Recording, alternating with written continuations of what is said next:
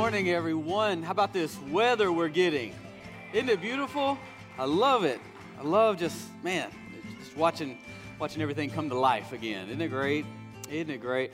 And uh, so, I, again, too, I want to this week, as we did last week, greet our online our online community. Uh, we want to welcome you to the to church in general, into community.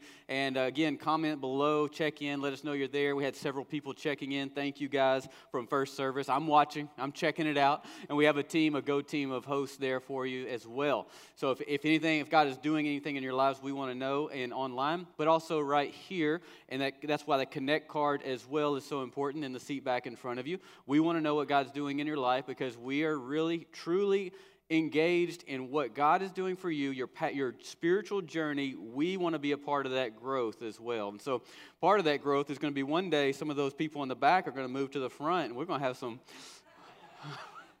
I love my folks back there.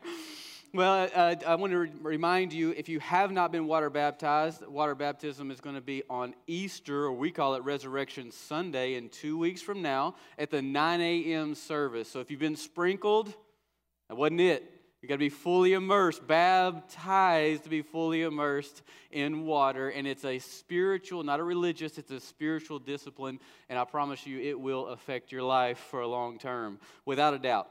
This week is First Wednesday. We always get together as a big family on First Wednesday, 6 p.m. right here. We have a food truck this week, as we normally do. Got a powerful message coming, and we're going to have a great time. Beautiful weather. Kids get to come out, have a good time. They get their message, and then we go out and we just have a family fun. And so you don't have to leave, but we're leaving. You can stay as long as you want. At some point, we're going to leave. Uh, we, we want to. I want to I told you last week I would remind you about the, uh, or let you know about our mission trip that we went on. I, I had to give Jessica a little bit of time, the lady who, uh, the, uh, who builds our videos. And so we made a video for you. We just want to show you kind of the work that you were praying for, we were investing in together, and then some of the team was able to do. So here we go.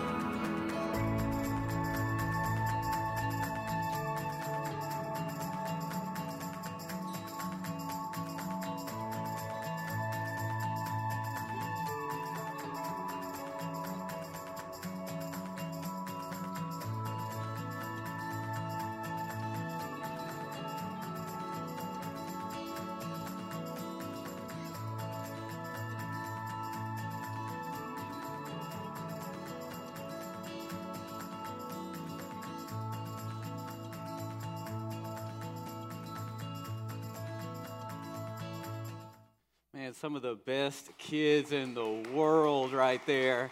And so, in the green, the little green building with some of the pinkish uh, uh, colors in it, uh, to the uh, borders or whatever, we're going to help them add another classroom to actually, we're going to help resource. They have plenty of fathers that are in the community that are going to do that. That's the community where we actually get our coffee beans for our Thrive Cafe. And so we purchased all of our coffee. We came back loaded with 250 pounds of beans. And so, and didn't even get stopped. Like, like not once did any customs agent say, what you got in those bags. So, uh, strange, but okay. And so we, we, uh, we buy them from there. We help their parents keep a job. We uh, have a relationship with the, the owner, the plantation owner as well, and so he helps us in our coffee shop. And then we use so, a portion of the proceeds that when you guys buy coffee here, then we give back to the community to, through education for, to these kids. So when we go, we buy all kind of school supplies and things for the teachers and for the students. And then we bring some peanut butter and jelly sandwiches and some soda and churros, some chips. They call them churros, chips. And so we just have a big time with them. And uh, actually, Lexi, who's uh, one of our youth, taught them how to pray. That was really cool. Yes, amen so that was she. She didn't let. She's 13 years old, and she's in there teaching these kids how to pray. And so it was great, a great experience. So we're talking today, we're in our, our series. Pastor Cass got us kicked off a couple of weeks ago in, and we're the joy of enduring, the joy of enduring. And this is what Jesus went through that last week, Semana Santa, Holy Week. And knowing that the cross was coming, he endured for the joy that he saw beyond the cross. And that is an example that Jesus set for us to know that there's a greater joy than sometimes what we're focused on. There's a greater joy to life. There's a greater joy to, to giving life away because that's really when you start to live, is when you're giving life away for the sake of others. There's a greater joy, and yet we still have to endure some trying times, some struggles, some difficulties, some things that our human nature, humanness struggles with and doesn't like, and all these things. And so, Jesus, in the example, some of the last things that he did was said, Hey, we can do this. It's going to be all right. And so, this day that we're talking about today, we started on Sunday. That was, that was uh, Palm Sunday when Jesus came in riding on a donkey. Uh, the lady had come into the house and uh, anointed Jesus with perfume or spikenard, scripture says. And Judas got all upset because they could have been spent, they could have been sold for a, a year's worth of wages and spent serving the poor. But Judas really wasn't worried about the poor, he was more concerned about the money. And, and it's funny how when authority shows up, somebody gets offended. And so uh, Judas is offended by this. And, and Jesus was teaching him through that nonetheless and teaching us as well. Comes in riding on a donkey, Hosanna, Hosanna in the highest. All the disciples started a rally. The crowd gathered in because they knew this was a prophecy of their Messiah to come into Jerusalem. This had been prophesied and written about in the Old Testament. So they were looking they were looking, it's very important, they were looking to see the day that the Messiah would come. And so it was easy for them to drop everything, run out into the streets, and say, Hosanna, Hosanna in the highest, bringing palm fronds. That's where that comes from. When you'll see next Sunday, it's actual Palm Sunday palm fronds and bringing them and laying them down. It's a sign of worship, hands being raised and worshiping the King of Kings and the Lord of Lords, what they were doing. Well, they were like, wait a minute. That's not the Messiah. I, that, I, that's, that's not the Messiah. We know him. And so Jesus continues the next that night into the next day. That's the fig tree moment and the temple moment that we talked about last week. The fig tree was a, is an example of Israel. And whenever he said the fig, told the fig tree, says he cursed it and it withered down. There was no fruit on it. It was just really leafy. We talked about that last Sunday. Really leafy, looked really pretty, but no fruit. And that was a sign of Israel, really religious, but no fruit in their faith. No fruit were they producing. And so that was a sign for the people, uh, the fig tree was. And then that same day, he goes into the temple. He had been there the night before observing everything that everybody was doing. And then he comes back the next morning a little upset. and so he comes in and he says, We talked about stop the traffic. He realized that people were just using the temple as a thoroughfare, using the, pre- the temple as, a, as an example, was an example of the presence of God. He was using this to say, Hey, stop. They, they were using this as a, for their own advantage, for, for what they wanted out of the temple. What they wanted, let me say it this way, for what they wanted from the presence of God. They were manipulating and misusing for their own personal gain. And he says, Stop the traffic, stop this. And so later, the fig tree was withered. Going to the next day is where we'll pick up in Matthew 21. And it says, Jesus entered the temple courts, and while he was teaching, this is, he's coming back now. He had gone, he had, he had messed up the, with the Pharisees and the Sadducees and all the people. They were their money changing, their ma- money making schemes. He had messed it up, and he comes back to the temple, temple courts. And while he was teaching, the chief priests and the elders of the people came to him. By what authority are you doing these things? They asked. Who gave you authority? You see, they were he was messing with what they had built in the community of they had risen up and established that they are the authority. Now somebody was messing with their game, messing with their authority. And Jesus replied, I will also ask you one question, and if you answer me, I will tell you by what authority I am doing these things.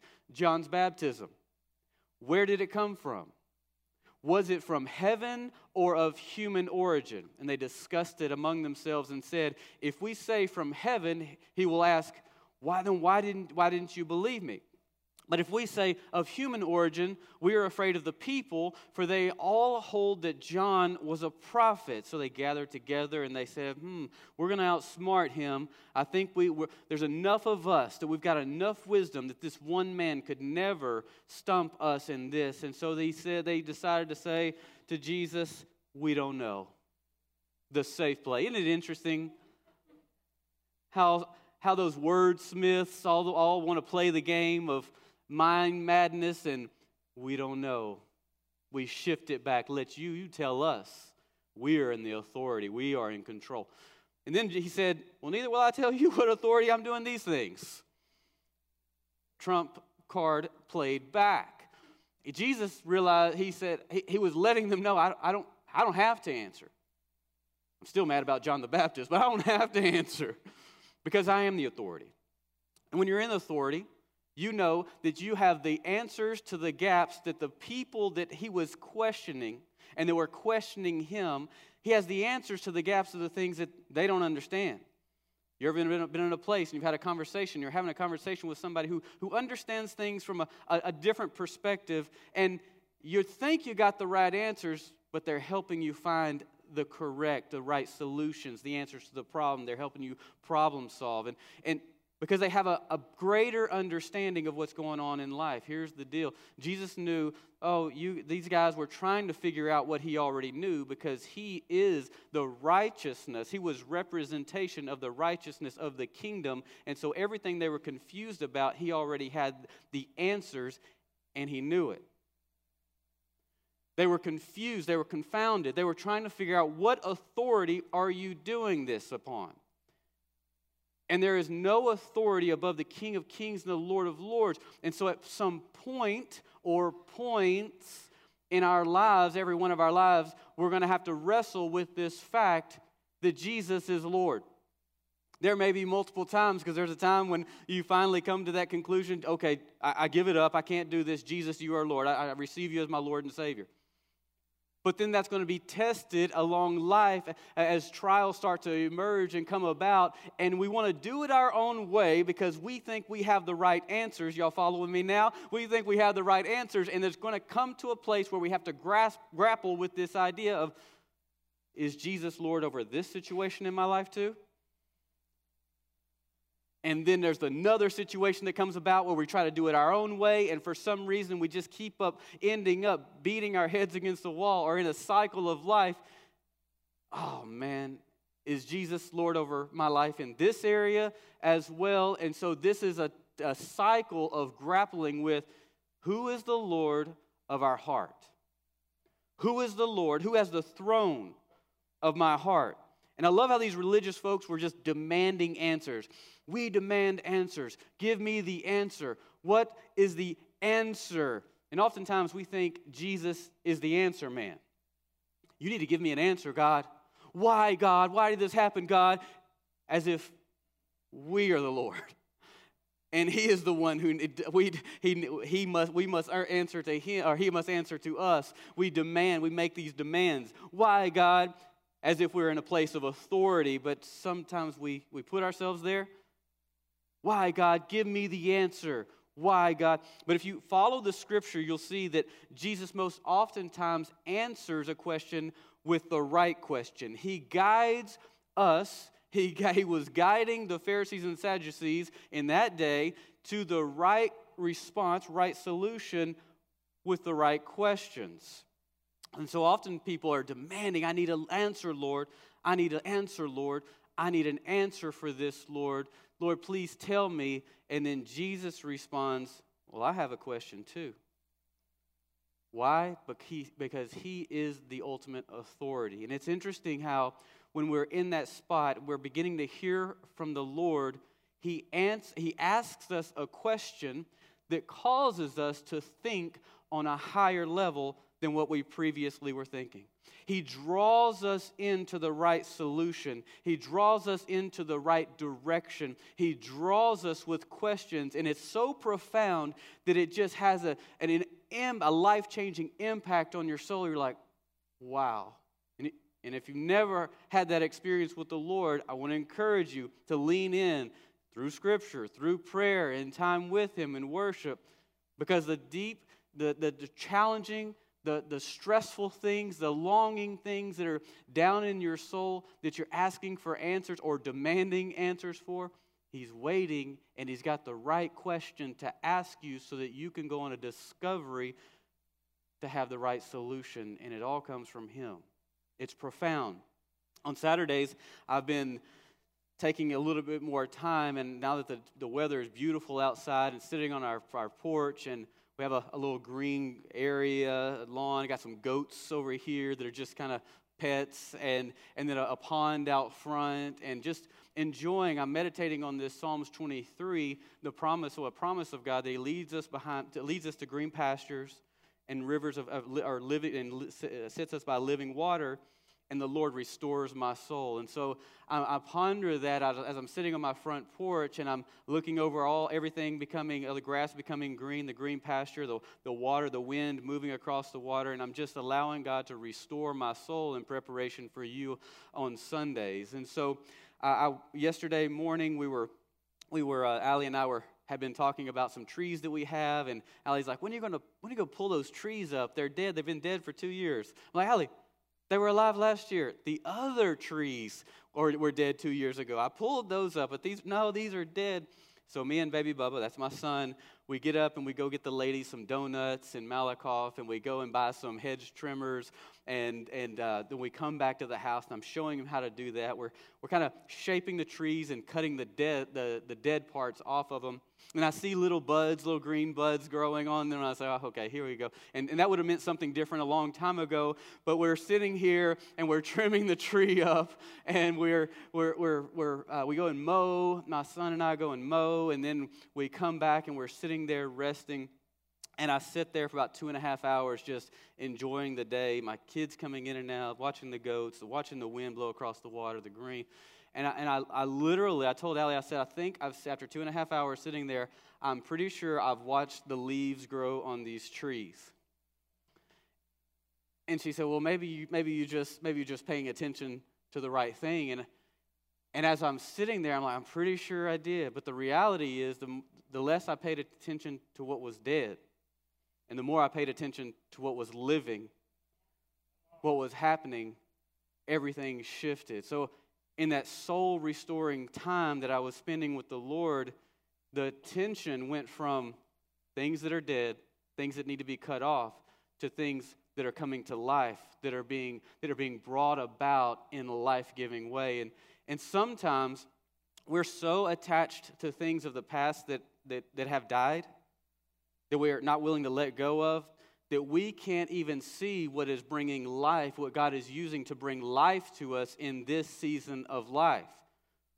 Sometimes we're so focused on the problems and the struggles and the pains and the, the stuff of life that we're missing what God is doing in the midst of all of it. And we're, we're affected by it spiritually, emotionally, even physically, and it's affecting our families and our life. But when we begin to shift to what, would, what is God actually doing, what is bringing life, what is happening, not what has happened, then everything begins to shift. And this is what Jesus was trying to do as well. And all day long, there, there are debates back and forth with, with the Pharisees, the Sadducees, and Jesus, and the crowd is rallying it and keeping it going. The Pharisees are a religious sect, and they are bound to tradition of men and the religious, in a religious way, the laws of God. And then the Sadducees, they always had a frown on their face because they were sad, you see. They were another religious sect who didn't believe in the resurrection of the dead. They didn't believe in spirits, and they didn't believe in following the traditions of men. They just believed in following in a very explicit way the, the, the laws of God. That's the only way back to God. And there was a crowd of people stirring it all up because every time there was a debate and opinion, the crowds were moving it because the Pharisees and the Sadducees had been giving them their truths for so long. And now was this righteous man representative of the kingdom of God that they thought they knew about. And because he had the answers, it was making the Pharisees and the Sadducees look like they had, didn't have a clue. And now they were losing their authority over the crowd, and so it was on from there. And so all day they added, they were they debated and argued. And, and typically these were half specialists in everything. So all of day three, here they are, Holy Week. They go back and forth with arguments, debates, expressions of calloused hearts. They're, they're going, they're manipulating, they're playing the blame game, the downers and the complainers and the naysayers and the whiners.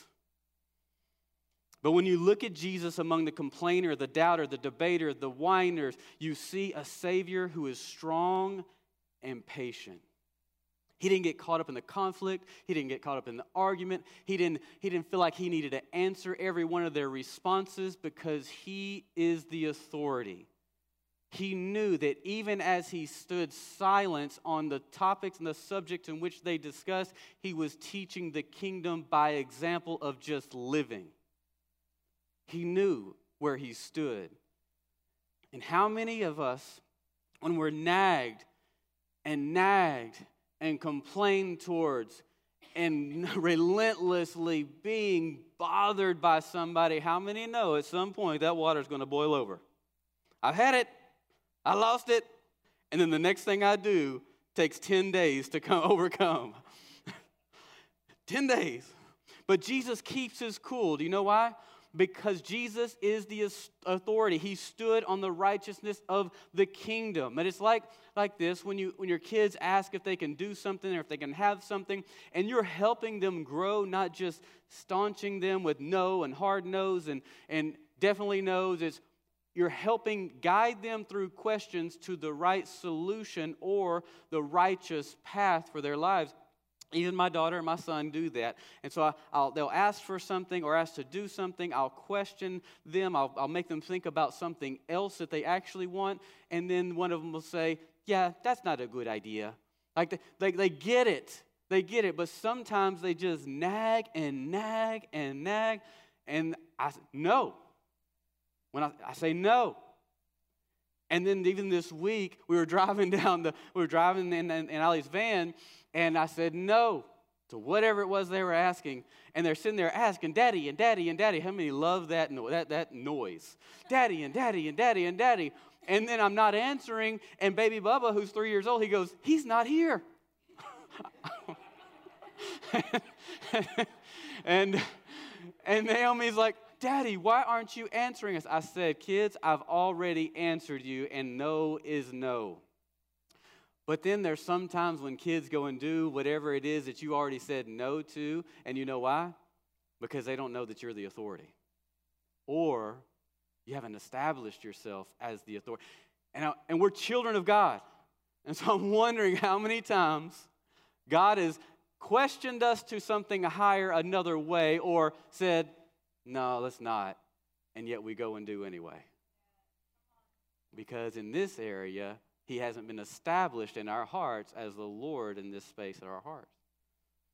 And it's the same way. And our kids need us, just like we need him to help establish those areas. So, so the arguments is, are flaring up, and he gives them parables because he is trying to move them from the perspective that they have into the perspective of the reason that he even came to earth. He's slowly guiding them along. He was trying to give them a peek into the windows of their hearts, but on this day, they wouldn't allow their hearts to be open.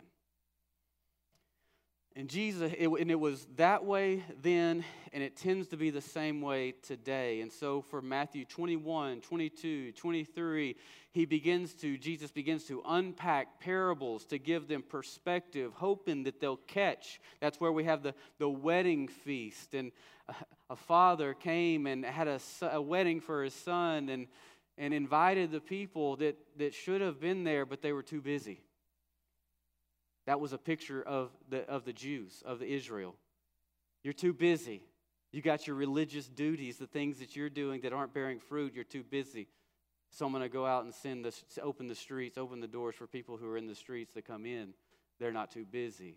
And so, this parable after parable that Jesus is trying to teach them, it's not about your religiosity and your works and everything that you think you've earned. It's about my grace and what I'm doing, what the Father sent me to do. His message was the same all the way through. I love you. Come on in. I, I love you. It's easy. And for some reason in our minds, we think we got to work for it. And if it's so free, then I don't want it. I don't know if I, no, there's a trick. There's una trampa is in Spanish. There's a trick to this thing. You no, you want to give it. To, you ever try to give something away to people and like, hey, it's free? You, they just walk around and away from you. You can tell they're in need, like they don't have shoes and you're giving shoes away. They're like, you, not taking it. There's a trick. Come on in. Jesus like, it's free. Come, come on in. Come on. And they're like, no, no, no, we're good with what we've worked for. We deserve it. We deserve what we've earned. And you're not gonna, you're not gonna give this away for something we've already worked so hard to establish ourselves with. It's like, you know, Jesus is sitting there, and I don't know if you have a family member. I'm sure you do. But I, have a, had a family member who went on to be with the Lord in January, and every time I would, I would call, call my grandmother, my grandma, I'm coming out to see y'all to have some lunch. And she knew about the time, it would, how long it would take for me to get there.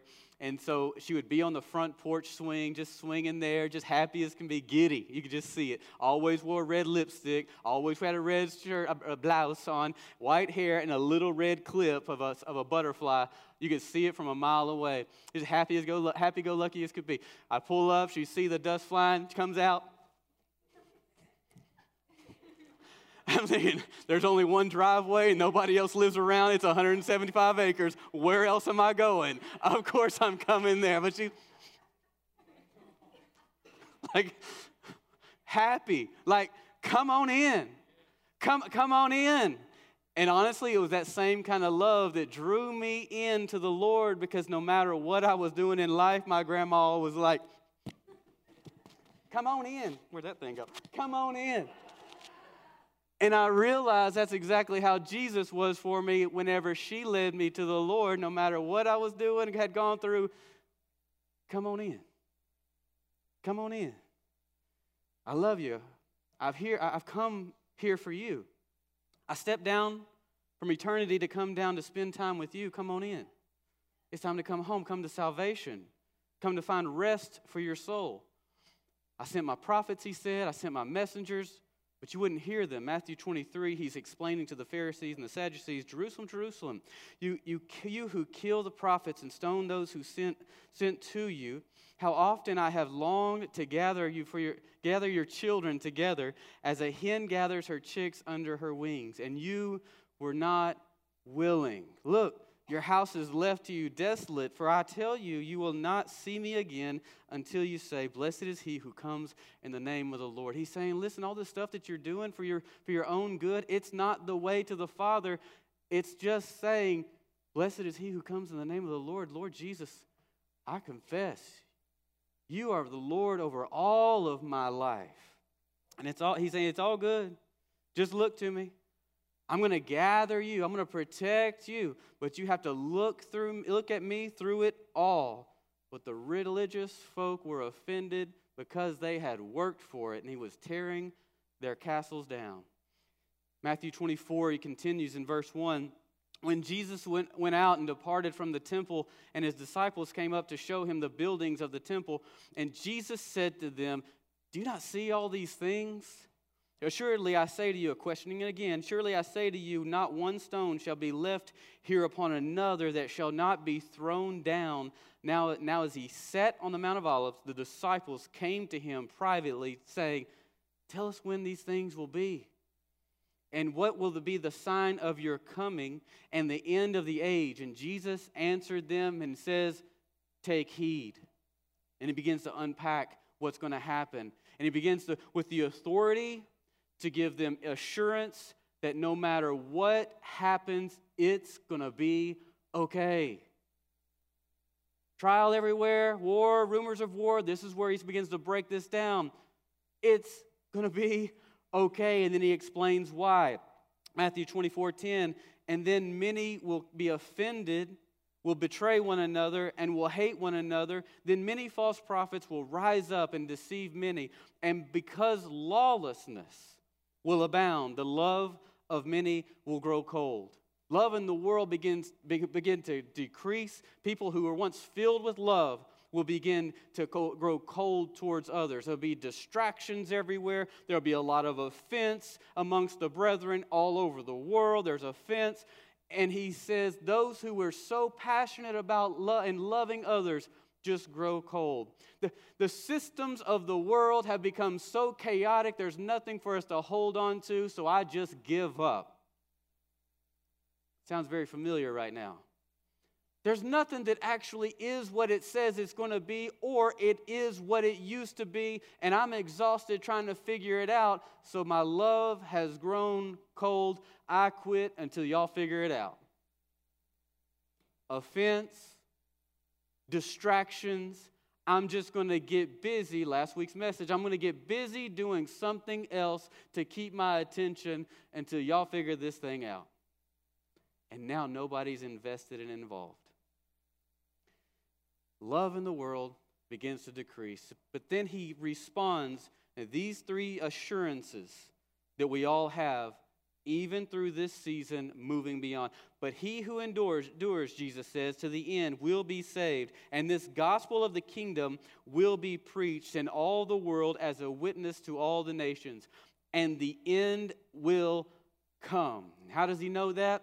Because he is the authority. Jesus gives us these three core assurances in life right here COVID, Putin, Russia, the gas prices, the drive through line takes forever now. DoorDash, where are they? I called them an hour ago. I'm offended. I'm going to give that DoorDash driver a piece of my mind when he shows up. Tip, nope. Ain't having it. There's an author to the stability behind every instability. And Jesus is in charge of the present, the past, and the future. The number one assurance he gives is of victory. Keep your faith, and you'll be saved. Hold on to it. We're talking about enduring for joy. Endurance is a decision. Literally, endurance means to grab a hold of something like a cat claw grip. It's not a good idea. It's just a good idea. The Bible's a good idea. Reference it whenever you need it. No. I'm going to grab a hold of it. I'm going to endure through this trial, this season of life with the Word of God and the voice of God because it is the only thing that is going to get me through. And he says 100% of 100% who will grasp, will endure, will lay a cat claw hold to the Word of God and persevere. Who in, he who endures to the end will be saved. So my, my path of salvation is catclawing the word of God through every one of my situations and truly making him Lord over my circumstances of life, then that's what I need to do. And number two is this he says, assurance of mission. The mission is that the gospel of God, of Jesus Christ, will be preached even in Ukraine and Russia right now, it will and it is being preached. We're connected to a church network. My pastor is telling me he's uh, also oversight pastor of a Russian pastor in the Washington area, and he says by internet he had to leave Russia because the KGB kicked him out. By internet, the word of God is exploding through Russia. That's good news. Ukraine, right now, because of the oppression, people are being the hands of, and feet of Jesus, not just preaching the gospel, but being the gospel. It is being spread. CNN, the, the constant negative news is not, news is not going to uh, talk about that, but it's happening. Good news. Keep praying for Ukraine, though, and the people who are uh, uh, uh being, being tortured by that. Assurance of completion. Number three, the end will come. Good news, guys. Don't worry about the end, it's coming. Sometimes we're so afraid of something coming to an end. Well, it's coming. Don't be afraid about it. Because he, he says, if you'll just endure to the end, you'll be saved. The gospel is going to be preached in the meantime, and then the time is coming, it's going to end. And when, he, when it ends, he shows up. And then he starts giving further assignments from there. Matthew 25, 35 and 46. He gives his assignment. He says, don't be busy doing things in the temple through uh, your own good, your own what's benefits for you, but for the sake of others. It's about my presence and the benefit of others, the glory of God and the good of all mankind. He says, Get busy doing the right things. Matthew 25, 36, for I was hungry and you gave me food. I was thirsty and you gave me drink. I was a stranger and you, gave, you took me in. I was naked and you clothed me. I was sick and you visited me. I was in prison and you came to me. And they're like, when did I do this? I don't remember seeing you, Jesus, in person whenever I showed up to these places. And the righteous will say this Lord, we, don't, we didn't see you hungry and feed you, or thirsty and give you drink. When did we see that? When did we see you a stranger and take you in? I don't remember that. Or, or naked and clothe you. I would have remembered. Or when did we see you sick or in prison or come to you? And the king will answer and say to them, Assuredly, I say to you, and as much as you did it to the one of the least of these, my brethren, you did it to me. And assuredly, as you took peanut butter and jelly sandwiches and some churros and drinks up to the mountain village and served these little kids and taught them how to pray, you weren't doing them to the kids, it was Jesus. And assuredly, as the, the person who comes through the church or, or through the county, or, or you see them and, and God just prompts something to, the Holy Spirit moves you to just speak life and to begin to assist. You're not doing it to the person, you're doing it to Jesus. And he's changing the dynamic of which we think because we're too busy. Remember the people who were invited to the wedding ceremony for the son? I'm too busy. I, I know the Holy Spirit is prompting me to, but I just can't fit it in my schedule because I've already filled my schedule with things that lack eternal value. I'm busy. And Jesus is saying, but when the end comes, don't be found doing busyness, your own busyness. He says, be found about my business. Be found doing these things. Because when we're being we're doing these things, we're doing it to him and furthering his kingdom. He says, when you're found, this is what enduring looks like. It's doing the work of the Father, the will of the Father. I, uh, I grew up in a, in a small town, and uh, we had, we, we I grew up, started nine, nine years old, playing Little League Baseball and flag football, and my dad was my coach, and there was another little uh, boy, uh, Zeke Williams, was uh, drafted. My, my dad saw him and said, hey, I want that kid on my team. Zeke spent almost every summer, a lot of our, base, our teammates would from baseball, sent every summer, and uh, football as well with us. And so we had a brotherhood relationship. And I, I, so when I, was growing up, about 11, I moved to another school in a, a town away, 30 minutes away, for about a year and a half. And then I moved to the school that Zeke was going to. And how many know when you go to a new school, you're going to get hazed a little bit because everybody's going to see who, who's the buck in the town, the buck in the, in the streets. And so that would start to take place. I remember it taking place, and then all of a sudden, Zeke would walk around the corner and show up. They didn't know I had a trump card. Zeke shows up, everybody backs off because they know, they, they realize, oh, Zeke knows him, and he knows Zeke. When we'd be on the baseball fields or uh, playing backyard or, or pickup games, we used to play together. We would play together in the little leagues. They didn't know this, so we'd show up. I was quarterback, and I just all I have to do is give Zeke the ball, and we we're, we're, we just punish people. Everybody thought, well, we're going to be, we got this. It's going to be all right. They just got Zeke, but then we show up. The game changed. When we when we came together, the game changed. See, Jesus. I mean, see, Zeke would show up, and he had authority. They respected him because he was a great athlete. He was strong. He was the biggest in the class. When he showed up, the game would change. But Jesus has all authority. And when he shows up, everything's change, everything changes. And Jesus' desire here on earth is to partner with you to change the environment in which you, you live, you walk, and you, and you do your day to day business. I mean, I'm going to drive that home right there. He gives you assurance because he has the authority to give you assurance, and then he puts us on assignment. And so many people think, man, I got to make all these drastic changes and do things completely different. God has already placed you in a place that He wants to shift your focus. Man, what I'm doing, it just has no life to it. I just don't know. I just, I enjoy it. I, everything's great, but there's just something about it. Sometimes we're focused on the dead things of life. And here God is trying to change our perspective. Say, what if you continued to do what you were doing, but you gave it an eternal focus? What if you what if you started to see what was life-giving in the very thing in which I've planted you? What if you started using where you're at to lead others, to feed others, to clothe others, to better the lives of others? What if, what if instead of you saw the death, you started seeing what was very life giving where you're at? And I want to pray for, if you will. He says, if you'll focus on my business, man, I'll take care of all the rest. Oh, you're worried about your family? Don't worry about that. Focus on my business. I'll take care of your family. As we focus on what is His, He takes care of what is on our hearts. So, Father, right now, just pray that you shift our focus.